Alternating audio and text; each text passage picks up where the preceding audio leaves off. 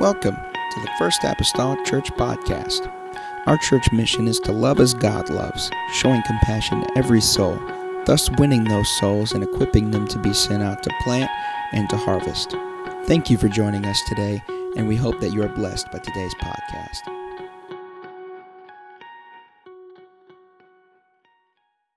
day on the calendar, amen, to invite someone to church with you.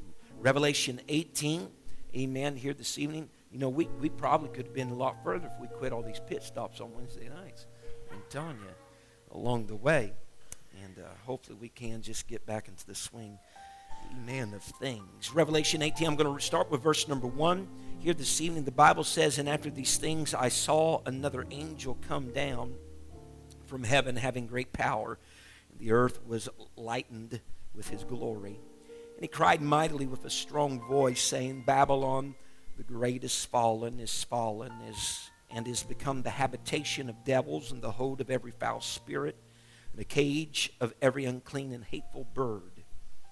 For all nations have drunk of the wine of the wrath of her fornication, and the kings of the earth have committed fornication with her. And the merchants of the earth are waxed rich through the abundance of her delicacies. And I heard another voice from heaven saying, Come out of her, my people, that ye be not partakers of her sins, that ye receive not of her plagues. For her sins have reached unto heaven, and God hath remembered her iniquities. Reward her even as she rewarded you, and double unto her, double according to her works. In the cup which she hath filled, fill to her double. How much she hath glorified herself and lived deliciously. Isn't that a neat way of saying something? I never thought of it. I've never seen someone say, boy, they really live deliciously, you know. But nevertheless, so much torment and sorrow give her, for she saith in her heart, I sit a queen and am no widow, and shall see no sorrow. She's pretty confident, isn't she? Therefore shall her plagues come in one day death and mourning and famine, and she shall be utterly burned with fire. For strong is the Lord God who judgeth her. Simply tonight, my subject is Babylon is fallen. This is Revelation chapter 18. This is part 16 as we're numbering here tonight. And uh, we'll just ask God to help us. Father, I love you tonight. I pray, oh Lord Jesus, that you would help us, Lord, in this endeavor of, Lord, teaching your scriptures. God, I don't want to just be up here, Lord, just sharing information or be as a lecturer at a stand. What makes the difference is your anointing asking, oh God, for your anointing, God, to just come upon our hearts and our minds in the next little while, that there be a revelation of truth, Lord, that we'll be able to touch us. We can glean something from these words, this holy book. We'll give you the praise and the glory for it. Jesus' name that I pray. Everybody say, Amen. You may be seated. Babylon is fallen. Amen. Chapter here this evening opens up with a phrase after these things. And so anytime you see that you got to look backwards of course. After what? If it's saying after these things after something something had to take place. And what it's referring to is the very last chapter that we studied revelation 17 which was the fall doom pronounced doom and doom if you will as it's portrayed as john is seeing this and understanding this from the angels the doom of Babylon on the religious side, the false church as, as we knew it. And so it's referring to chapter number 17. And so, therefore, with that, we have an understanding that what takes place in chapter number 18 then comes after chapter 17. You say, well, big, yeah, 17, 18, great job. You know, Pastor, glad you got that. But again, not all things in Revelation is like that, you know, just by chapter by chapter, falling in order but we know particularly that this is the way things are that this this happens so after the fall the religious side of babylon the religious side of babylon after it falls sometime later will come then the commercial or the economic whichever you wish to call it will come that aspect of babylon that will fall it will come after the religious side so the religious side will fall first and then the commercial side. And one, one angel made the announcement. We hear in, in Revelations chapter 17 that there came one of the seven angels which made an announcement to him about the religious side of Babylon fallen. But the Bible states that there came another angel in verse number 18, another angel. uh, angel, a different angel than that which was in 17, to make his announcement as well. And so, what we can deduce from Scripture is this is that the, the religious aspect of Babylon, chapter 17, is destroyed, from our understanding, around somewhere or somewhere around the, the beginning of the last three and a half years. The beginning of the last three and a half years. While the commercial side of Babylon is going to meet its doom and it's dealt with toward the end of the last part of the three and a half years that we oftentimes call the Great Tribulation. And just to kind of settle that in our spirits without regurgitating everything that we have learned, but that last week of Daniel, which is a seven year period of time, remember, at the midpoint in that week, the Antichrist will enter that rebuilt temple in Jerusalem. He'll cause the sacrifices and the offerings to cease. He'll enter the temple, according to Thessalonians, and he will be acting and presuming the role as though he was God. And also at that time, according to Revelations 13, the false prophet who's been gathering together this group of people to make up the false church will finally urge them that they must worship the beast. They must worship the image of the beast. They must become the first church of the Antichrist, if you will. And so that's all taking place during this time frame. Also taking place during this time frame then is as this false church is there riding upon that seven-headed ten-horned beast that we studied in chapter 17 those ten confederate kingdoms which is symbolized by those ten horns are going to turn against that harlot or turn against the religious side of Babylon, and she is going to be destroyed. And all that's taking place somewhere around the middle spot of that seven years, that three and a half year mark. All of this is happening toward the beginning of that time of great tribulation. But the woman that is destroyed by the political power, amen, this woman that's destroyed by the political power that we read of in Revelation 17, she's quite arrogant because she thinks she's in control, but soon finds out that she is not. She's, she's destroyed by the political power she's riding upon. And there's a difference between these two aspects of Babylon in that the, the religious side of Babylon is overtaken by men, this ten confederate kingdom, overtaken by men who undoubtedly, ultimately, are guided by the hand of the Lord and they're doing uh, some things that they don't realize that's being guided by the hand of God. But on the surface, it looks like she is destroyed by men. But when we come to chapter 18, the commercial side of Babylon, it's just absolutely with no, no, no, no doubt that she is destroyed by the hand of God. It's God's hand, an act of God, that brings down the commercial side of Babylon toward the end of the Great Tribulation. In chapter 17 speaks of the doom, amen, of the religious aspect. Chapter 18, the doom of the commercial or government side. And for one thing, years ago, I'm talking about years ago, but years ago, uh, there was a time in the ancient world that commerce and government were particular to each nation, meaning that they were self governing bodies in each nation. Commerce was within the nation itself, not much outside. There was none of this global commerce type of thing that went on. It was whatever you could find within your own nation. You didn't cross lines or go outside of that. They were, they were, they were particular to each individual nation. In other words, you used the oil that was in your own nation. You didn't use it from anywhere else. That was unheard of. You just didn't do that. You know, it was all just self contained. But that is not the way it is today. There wasn't this overlap of government and commerce, or for that matter, going to far reaches of the land and having a lot of import and export that took place. But that's again not the case in today's world because we're living we're living in a world, man, of global commerce. I mean, you can get on eBay and get something from China. You know what I'm saying? You're, you're, you're today. This is global commerce, and so in reality, we have we have just the way in which the world has been steered. We have a global economy.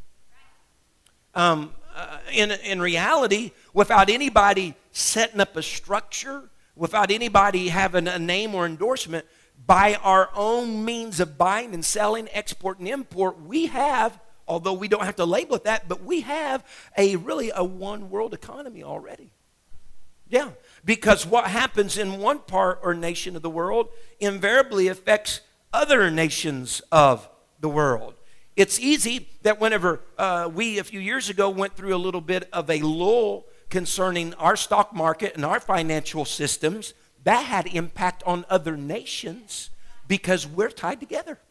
We're tied together through our commerce. We're tied together through export and imports. Uh, you know, it, for us, for instance, if there was a tragedy in the Middle East right now concerning oil, that's going to impact you and I because we're a part in this network of a global economy. And so financial stabilities are dependent or interdependent upon one another. And so the cry of the angel comes, cry of the angel comes and underscores in, in our first, second verse actually, tells us about Babylon.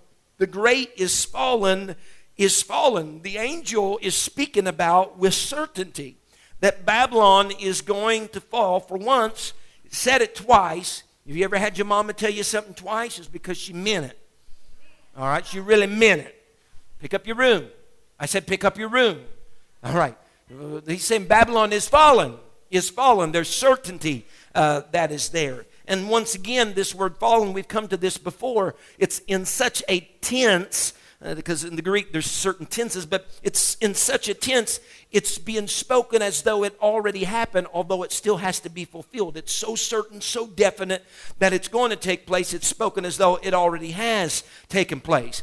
And not one word, we know as Christians today, not one word uh, of God's holy book or his prophecy or of his promises will fail. All right? And so when we look and consider Babylon just by itself again, Babylon has always had a negative aura about it. There's not really been anything real positive about Babylon from the very beginning. And so, with that, though, we understand in verse number two where it has come to, what type of habitation it has become. It's never been seen in the positive light, but now we're seeing what is inhabiting Babylon. So here, you know, it's kind of like one of those places. Uh, just for instance, and I don't want to knock off on anything, but uh, we were, I, were, I was in Ednesville yesterday. Uh, my mom asked me to come to the hospital to see my father and them, and so I was there, and uh, we took her, me and my sister took her out to eat my mom out to eat a little later, and she had different places she wanted to go. Every place we was going, one was going to be 25 minute wait. She didn't want to wait that long. Another one, two people come out, said service is horrible, good luck, blah blah. We left there, went to another place, and the parking lot was a little scarce. Who was in the parking lot? That always worries me. And so we got in there, and I just asked Siri. I said, uh, "Give me a review on such and such restaurant on such and such street." Bad review, one star out of five. You know, I said, uh, "I'm not interested in salmonella, E. coli, anything today." You know. So what I'm saying, you, you could tell certain things by uh, what's, who frequents there, the type of people, or the lack thereof. Well, whenever you look at Babylon and you see who goes to the Hotel Babylon, all right, and you look at the list, uh, it's a habitation for devils. It's a habitation, the Bible says, for every foul spirit. It's a habitation for every unclean bird. Now, if that's the clan you run with, I guess that's a great place you to go. You know, go to Hotel Babylon and you'll get clock in to whatever, pay your dues. But uh, for me, that is not necessarily you know the place that I want to frequent, the place that I want to cause to be my habitation, or that I want to call home.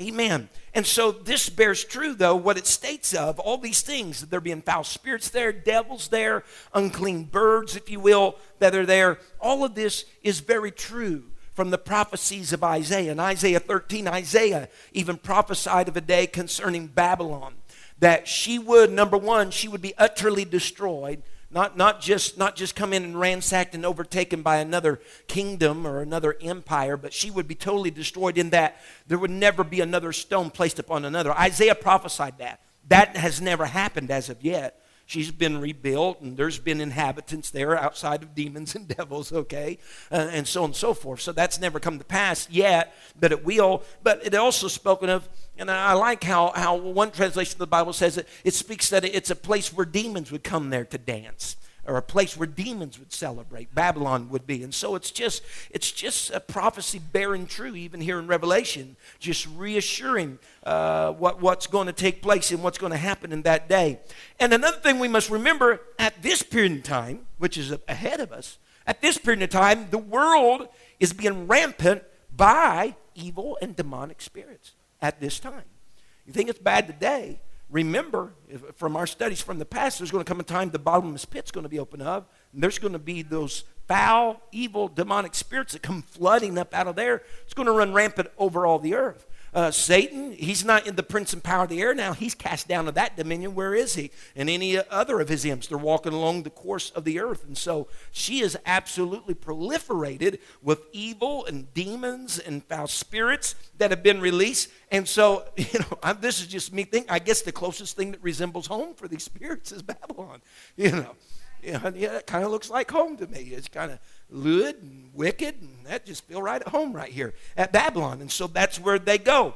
And it says that it will be a habitation. The word habitation indicates, this was interesting, it indicates a place where residents settle down with the idea of a protracted residence. In other words, we're going to stay here. We're making this home for a while. We're not expecting to uproot and leave. So this has become their habitation. Demons are set you know it's a lewd place if a demon feels comfortable there, if the devil feels comfortable there. Uh, I don't want uh, that type of atmosphere to be ever be the atmosphere of the church. That lewdness, evilness, wickedness, and all those things feel comfortable in the house of God.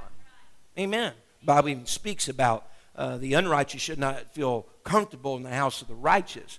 It's not because we're pointing fingers, we're all this out, but there is a spirit of the holy, righteous God here that brings conviction upon the spirits uh, uh of people, particularly spirits that may be unholy or not right uh, in the sight of God. When we come to verse number three, verse number three starts to set the stage for why. Why the kings of the earth and the merchants will be sorrowful over the destruction of commercial, what I'll say, commercial Babylon. We see later about their sorrow, lamenting, and bewailing that she is destroyed. And this already sets the stage why they're going to be unhappy concerning her destruction. Number one, the kings of the earth, related in verse number three, have committed fornication with this commercial Babylon. In other words, they're in a, if I can state it like this, they're in a give and take relationship, all right, with commercial Babylon. And so, whenever she is destroyed, all right, we're speaking of an idea, a concept, a city here, whenever she is destroyed, they lose what she once offered them. All right? In this give and take relationship. So, whenever she's no longer there, everything that she per se offered them is no longer there as well. And so they're lamenting uh, some of that uh, concerning their loss. And as far as the merchants, the Bible says that they waxed rich through the abundance of her delicacies. In other words, for the merchants, she, highly responsible because of her, she is responsible for their riches. And if she goes, their riches go. They're merchants here buy, sell, trade. Whenever she goes, commercial Babylon falls apart, then their riches, everything that they hung their hat on, falls apart as well. And so, verse number four tells us that God, amongst everything, she, she's horrible devils, foul spirits, evil birds, and he calls, no doubt, still yet to a remnant of Jews that, that, that are around in that day, and he's calling his people, hey, separate yourself from Babylon. Separate yourself. I didn't even say this. Separate yourself from the commercialized Babylon. Because as it would be, folks. We're, we're easily ensnared with material things. We are. Yeah. And so he's saying, separate from Babylon, get away from her, separate from her, come out of her, don't be partakers of her, so on and so forth. There's a plea. And in reality, we're saying, wow, you know, God's doing this. Well, what God will do in that moment is not any different than what he's doing now or what he has done in the past. That has always been the call come out. Always been the call come out, separate yourselves. Let there be a distinction.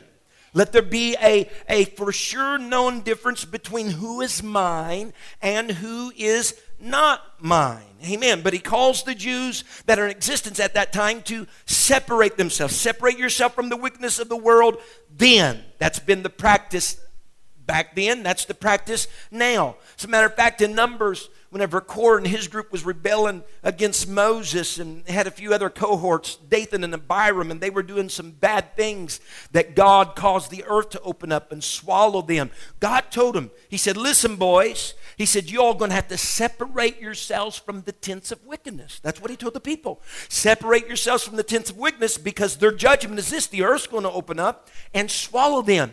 And if you don't separate yourselves, you're going to be swallowed up as well. All the way back in Numbers, he's telling them, come out. Come out from them. Separate yourselves. Lot and his family being there in the cities of Sodom and Gomorrah, the angel of the Lord comes, taps on them, saying, Hey, you got to get out of these cities. God's going to destroy them with, with fire and brimstone. And if you don't separate yourself, if you don't come out, you're going to be destroyed along with them. And so there's a little bit of a, a progression of understanding in this particular verse, in verse number four. Because the progression of understanding is this first, Christ is telling them, Come out. And he also admonishes them, Be not partakers. And then lastly, he says, don't and if you do all this you won't receive you won't receive any of the plagues that is to come upon babylon. You won't receive any of the plagues that will come upon her. If you kind of work all of those backwards it's kind of like this. You'll save yourself from her plagues if you don't partake in her sins. And you won't partake in her sins. That that will be it'll be possible for you not to partake in her sins if you separate yourself from her You'll have, you'll have less of a tendency of participating in her sins if you separate yourself from her. There's a good rule of thumb, not just for tribulation days, but for right now. You'll have less of a tendency of participating in the sins of the world that's around you if you separate yourself from the world. Amen the Proverbs 4 and verse 14, the wise man Solomon writes and says, Enter not into the path of the wicked, go not in the way of evil men, avoid it, pass by, by pass not by it, turn from it, and pass away. I mean, that, that's pretty strong language. Don't, don't go into the path. Don't even go by that way. Avoid pass. Don't be even tempted to even try or endeavor to go that direction. You know, uh, like they were saying used to be, you know, just ignore it like the plague. You know, just stay away at all costs. You do not want to become partakers. The word partakers comes from two words one meaning fellowship and the other one meaning together with. Because to fellowship, if I'm putting them together, to fellowship together with her sins, commercial Babylon sins, will make you a recipient of her judgment. Mm-hmm. It's very simple uh, thought process, really. If you do what she does, you'll get the same judgment she gets. Amen. And so it's not really that difficult. The Bible tells us in Acts number 10 and 4, if we can go on to verse number 5, and I'm just uh, take anything off anybody's mind. I'm not going verse by verse. Okay. It might seem like that for a little bit, but I'm not. I'm going to make some jumps here. Okay. Acts 10 and 4, the Bible says, And when he looked on him, he was afraid and said, What is it, Lord? And he said unto him, Thy prayers and thine alms are come up for a memorial before God. I speak that because whenever Christ or the angel is speaking to John in verse number 5, he speaks of Babylon's sin and says her sins have reached into heaven. Well, this is the story in Acts 10 of Cornelius. His prayers and his alms reached into heaven. And so, just as Cornelius's deeds, and I'll underscore good deeds, of alms and prayers reached into heaven, so likewise our bad deeds, sins, he said, Babylon's sins have reached unto heaven. The Bible states it like this in Ezra 9 and 6 the Bible says, and said, Oh my God, I am ashamed and blush to lift up my face to thee, my God, for our iniquities are increased over our head, and our trespasses is grown up into the heavens. Now, we, we've preached Acts 10 many times. Man, your prayers, your alms, don't worry, everything you're doing right now, it, it might, the answer might not be right now. Glory. Somebody say amen. And you know, uh, they're building up a memorial before God, and He can't forget what you've been doing. Well, on the flip side of it, on the flip side of it, are inconsistencies. Uh huh. Our infractions, are doing wrong Let me ask you, what type of memorial are you building? Because I see two things reaching to heaven that which may be positive, that which be negative.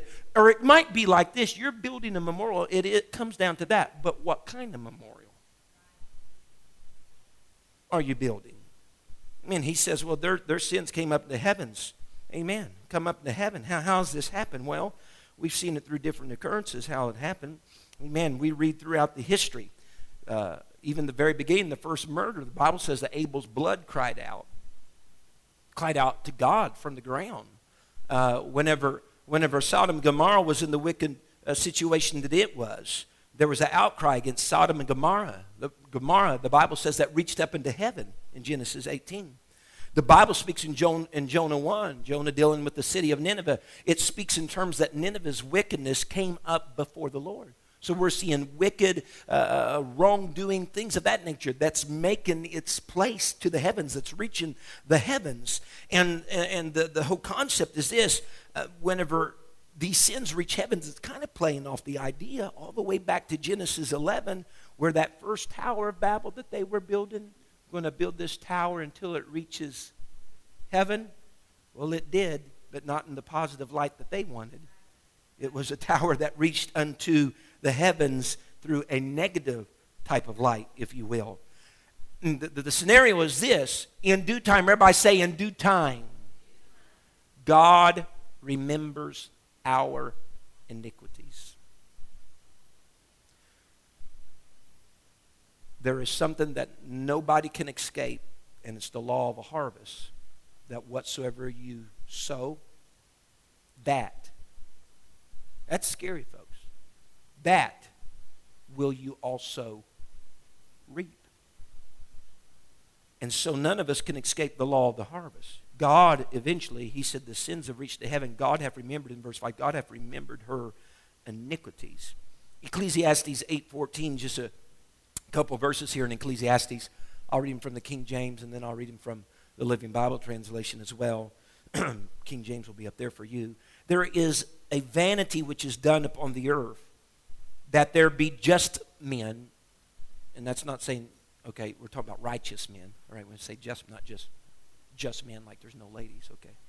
That there be just men unto whom it happeneth according to the work of the wicked. In other words, there's righteous men, but there's stuff happening to them as though they had done something wicked. Again, there be wicked men to whom it happeneth according to the work of the righteous. There's wicked men, and it seems like they get some type of payback that a righteous man should get. I said that this also is vanity.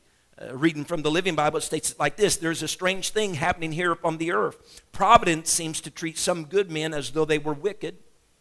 You ever been there? And some wicked men as though they were good. That is all very vexing and very troublesome. Ecclesiastes 8:11. The Bible says in King James, because sentence against an evil work is not executed speedily. Therefore, the heart of the sons of men is fully set in them to do evil. Living Bible says it like this, maybe for just clarity. Because God does not punish sinners instantly, people feel it's safe to do wrong. In one of my perusals of reading one of the many books that I read or have read. I was reading a book called From Beginning to End The Rituals of Our Lives by Robert Fulghum. Great read if you want to pick it up, write it down. Nevertheless, he was speaking, there was a chapter in there, he was speaking about those areas of our life where we do something once. He was talking about rituals, but to contrast that, he was speaking about those things that we do once or for the first time. And he said he'll never forget it. He said he was a young boy. I don't remember how old he was, maybe somewhere eight or less. And he said he did this. It was the first time he ever did it. He snuck into where his mom's purse was. He got out some cash. He betrayed her by going across three roads that he knew he wasn't supposed to go across by himself without any aid, but he did it. He went to the store and he was going to buy some candy that he knew his mom didn't want him to buy. And even instead of buying it with the money that he stole from her purse, he ended up just stealing it from the store. And he got by with it the first time.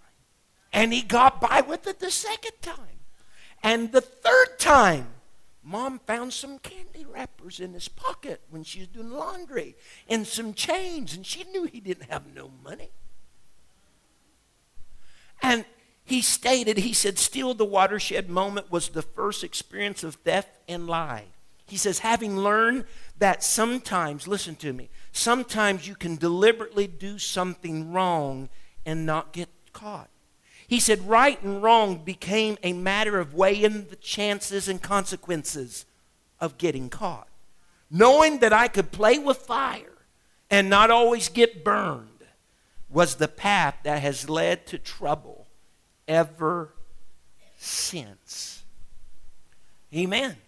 And so the writer in here speak to us, he's saying, God remembered Babylon's iniquities. It would seem like she got off scot free. It seemed like she did the dastardly deed and there was no judgment. There was no recourse. There was no slapping of the hand or uh, the rod to the backside. But he says, hey, if it looks like there's evil somewhere and it's getting by with it, if it looks like something is going on, like, like an evil is getting righteous treatment and then the righteous are getting evil treatment, if it looks like all that's taking place, again, folks, God keeps very good, very good records. And don't start feeling within yourself being a righteous person, you know what? Maybe I should dabble a little bit in that because some of them have gotten away with it. God doesn't judge. See, they're got away scot free, but the that, that's the whole dilemma. If you start stepping on that, you might get by with it time number one. Time number two, but sooner or later, there's a memorial that's building up to heaven, whether it's good or bad. God's going to take notice and He's going to deal with what needs to be dealt with. We would think throughout Scripture that the high priest Aaron got by with a lot. He was there with the devising of making the golden calf. Amen. At the base of the mountain. He was there whenever Moses smote the rock, whenever he should have spoke with the rock. And he's the high priest. Why didn't he say anything? Nothing's happening. Man, we got, he's, the, you know, Miriam speaking against Moses. She gets leprosy. Here's Aaron, scot free. What's going on? She's got leprosy. All this other stuff, the Levites, you know, they're all, all the, uh, the, the, the, the, the, many that lost their lives at the base of the mount from the golden uh, calf that was made. What's going on? Yet, whenever it comes time, God says, Aaron, come up to the mountain. Strips the garments off of him. As soon as they come off of him, he's a dead man in the water. God had not missed a thing. God had not missed a thing. The Bible says in Revelations 18 and verse 6, he's speaking. He says, Okay, here's what we're doing concerning judgment. He says, Reward her even as she rewarded you, and double unto her, double according to her works, in the cup which she hath filled, fill to her double. Uh, the instruction that I was given as a kid or an adolescent, don't remember really where that came, but nevertheless, this is the statement don't give it out if you can't take it. And for, for me, the words in the application for me was this don't do a prank or be sarcastic towards someone if you'll get mad and upset when they return the prank or the sarcasm. So concerning Babylon, here it comes reward her even as she rewarded you.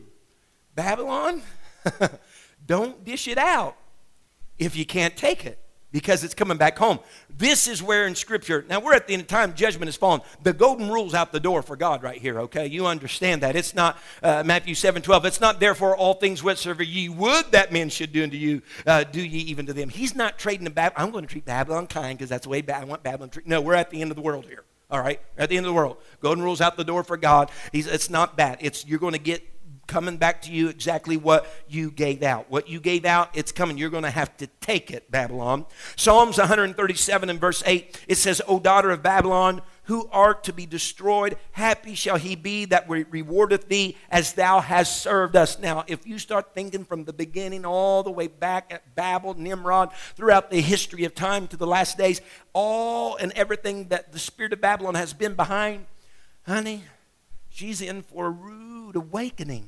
Jeremiah 50 and verse 15 says, For this is the vengeance of the Lord. Take vengeance upon her, speaking of Babylon, as she hath done, do unto her. Jeremiah 50, 29, he said, Call together the archers against Babylon all ye that bend the bow, camp against it around about. Let none therefore escape. Recompense her according to her work, according to all that she hath done. Do unto her. For she hath been proud against the Lord, against the Holy One of Israel. Jeremiah 51 49. As Babylon hath caused the slain of Israel to fall, so at Babylon shall fall the slain of all the earth. Babylon, it is coming back to you 10, 20 fold, whatever you wish to say. Verse number 8 indicates for us in Revelation 18 that whenever Babylon's destroyed, we're not talking about this long drawn out process. Whenever Babylon is destroyed, commercial Babylon, it's going to be very swift, it's going to be very sudden destruction. The Bible says that her plagues come upon her in one day. Amen. The swiftness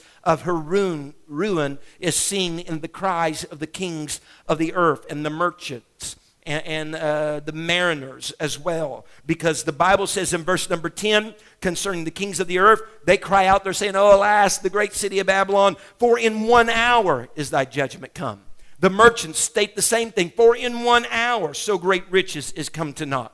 Uh, the mariners say the same, for in one hour is she made desolate. In one hour, that might not be a literal set of time, but they're just saying it's going to be quick, it's going to be swift, it's going to be sudden.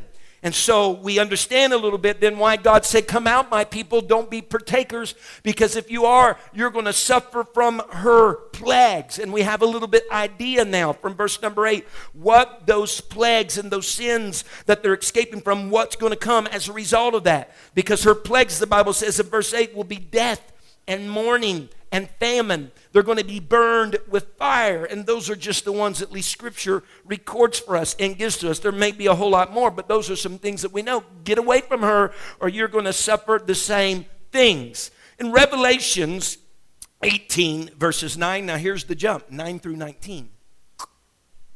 All right? Because I can summarize this because there's not anything we got to get real detailed about here.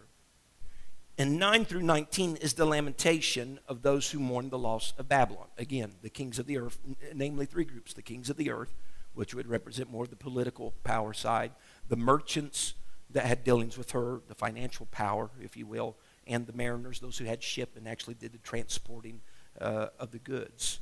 And so when we consider that, the kings of the earth are crying and they are bewailing and lamenting for her because the Bible says, and again, here's the wording they lived deliciously with her. Amen. They lived deliciously. They, they did well with her. And they, listen to me, this is important, because they're not so much torn by her being destroyed as they are of how it affects them. Personal loss. Not so much concerned over her loss, but how it affects them. Personal loss. So they're crying, Alas, alas. Again, it's more than just a cry of the kings of the earth, mourning over the fall of Babylon. They're crying over their personal loss. Because listen, when Babylon loses, everyone and everything that's attached to Babylon loses. When she loses, everyone attached to her, everything attached to her loses. Revelations 18:15 speaking of the merchants. The merchants of these things which were made rich by her by Babylon shall stand afar off for fear of her torment, weeping and wailing. Verse number 11 tells us concerning those merchants that they weep and they mourn over Babylon because why? No one will buy their merchandise anymore because this hub, the city is gone. It's no longer there. And folks, let me tell you, you want to talk about a hub of trade. You read verses 12 and 13, and it begins to list all the merchandise that was exchanged, imported, exported, right from this hub of Babylon. As a matter of fact, one person kind of divided it into about seven different categories, and it probably does well. But you look at precious wares such as gold, silver, precious stones, and pearls, it's listed there. Materials of very rich attire, fine linen, purple, silk, scarlet. You have materials uh, uh, that may be made of costly furniture, all fine wood, every vessel of ivory, most precious wood, brass, iron, marble, precious spices such as cinnamon, spice, incense, ointment, and frankincense. There's articles of food. You have oil and wine and fine flour and wheat that's listed in those verses. There's merchandise for the agriculture and domestic use. There's cattle, there's sheep, there's horses, there's chariots. And then verse number seven, you have mere men trafficking human beings. That's going on as well. Their, their bodies, the souls of men, as the scripture calls out. And so those involved with Babylon through commerce, they're going to be devastated because they've been dealing with her through commerce. And listen, let's tie a scripture from Revelation 13 At this juncture in the road, you are taking the name number, all right? The name, number, or mark of the beast for what purpose? Huh? To buy and to sell. So they're going to be devastated because they could only buy or sell if they had done this thing of taking the mark, number, or name. And so now, though, this economic system of buying and selling, it no longer exists. So here it is. They've, they've exchanged their lives. They've taken a mark, name, and number. They've exchanged their lives to be able to buy and sell. They've exchanged their lives for all of this, but now it's not there. What happens? It profits nothing. And so the old scripture comes back to mind. What will a man give in exchange for his soul? I got this morning thing so I could buy and sell. That whole commercial side's going to collapse. There's nothing there. There's nothing going to be. This that I have in my hand or my forehead profits me nothing. But now I'm damned for hell. Mm-hmm. I'm damned for hell. The Bible tells us in Romans 18 and verse 14, and the fruits that thy soul lusted after. He's speaking to these that walked this road, went down this line of doing all that. The fruits that thy soul lusted after are departed from thee. And all these things which are dainty and goodly are departed from thee, and thou shalt find them no more at all. In other words, he's describing the permanence of this is just not a bad day. This is just not a bad economic season. This is permanent. It's not getting better. Whatever loss you have today is the loss you'll live with. That this is not going to get better. And in the process of it all, you've damned your souls, amen, for the end to have absolutely nothing but hellish flames. Wow, what an outcome. You know, didn't see that one coming, you know. Amen. And, and when we look at the, the mariners, they, they got their fair share of gain by importing and exporting the goods, their shipments, their ships on their vessels. But now they don't have any cargo. For that matter, they couldn't do it if they wanted to because remember, in the seals, everything in the ocean is going to die and that's going to be floating on the surface. Remember how all this inner, all the waterways and stuff is going to get very frustrating anyway. So all of this is going downhill. So we have, we have these three different categories. Men, they're mourning and bewailing and lamenting the loss of Babylon. Everybody is sad except verse 20, except heaven. Mm-hmm.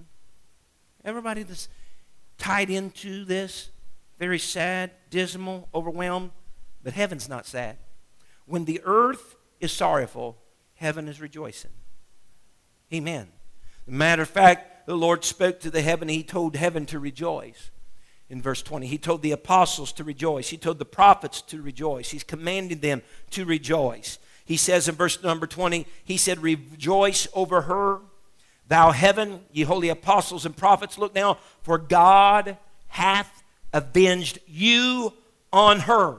In other words, God has pronounced on her the judgment that she desired to be imposed on you. It's kind of like the old, the old uh, Haman uh, Mordecai scenario. Haman's preparing the gallows for Mordecai, but whenever the day's in, it's Haman's own head that's in the gallows that he prepared for somebody else. And that's kind of the essence of this story. Babylon has this great scheme and plan, you know, for Christ and those that follow him but the table's going to turn. What she has prepared for him is actually going to come upon herself. You can look at verse number 21, and whenever you see this, this is something that's been prophesied before, and this is just a footnote for you to go back and look at Jeremiah 51, verses 60 through 64, because Jeremiah had already prophesied about this, making a writing, casting it on a stone, and throwing it into the river. Now, look, and yes, I am getting through a chapter tonight, folks. Do you do realize this. If you look at verses 22 and 23, we see the condition of Babylon, commercial Babylon, after she has fallen. Now, this is a place of commerce, so there, it, it, was used to a lot of hustle and bustle, a lot of activity, a lot of sound, but everything has very quickly come to an halt. There is silence. There is no music. There is no dancing. There is no exchange. There are not voices. It's silence. Everything is stopped. The Bible even tells us, you can read through those verses, there are no longer any musicians. It speaks of the harps and different ones. They're no longer there. There's no celebration going on. The craftsmen, people that had some, some art or artisan that had some type of craft, that no longer exists. There is no reason or purpose for it. There's no grinding going over in the mill uh, stone house anymore. There's no food being dispersed because there's no activity. No one is there. There's no lights. Lights are out in Babylon. You know, it was the city that never slept, so to speak. The city that never slept. There was always something going on in Babylon. The Bible says there's no, there's no voice of the bride or the groom, and we're not talking about the church in Christ. But whenever you talked about marriage, you talk about whenever you talk about marriage, babies being born and dying, you're just talking about the, the normalcy of life. That's just the regular, that's just a regular cycle, flow of life. They're saying, hey, there's no, there's no bride and no bridegroom. In other words, every sense of normal life has ceased. Every sense of normalcy has gone. Everything of the marrying and giving of marriage, all of that is gone. Thank you for listening. If you would like more information about our services and activities, you can find us on Facebook, Instagram, and Twitter with the username FACMC. Again, that's FACMC. Thank you and have a blessed day.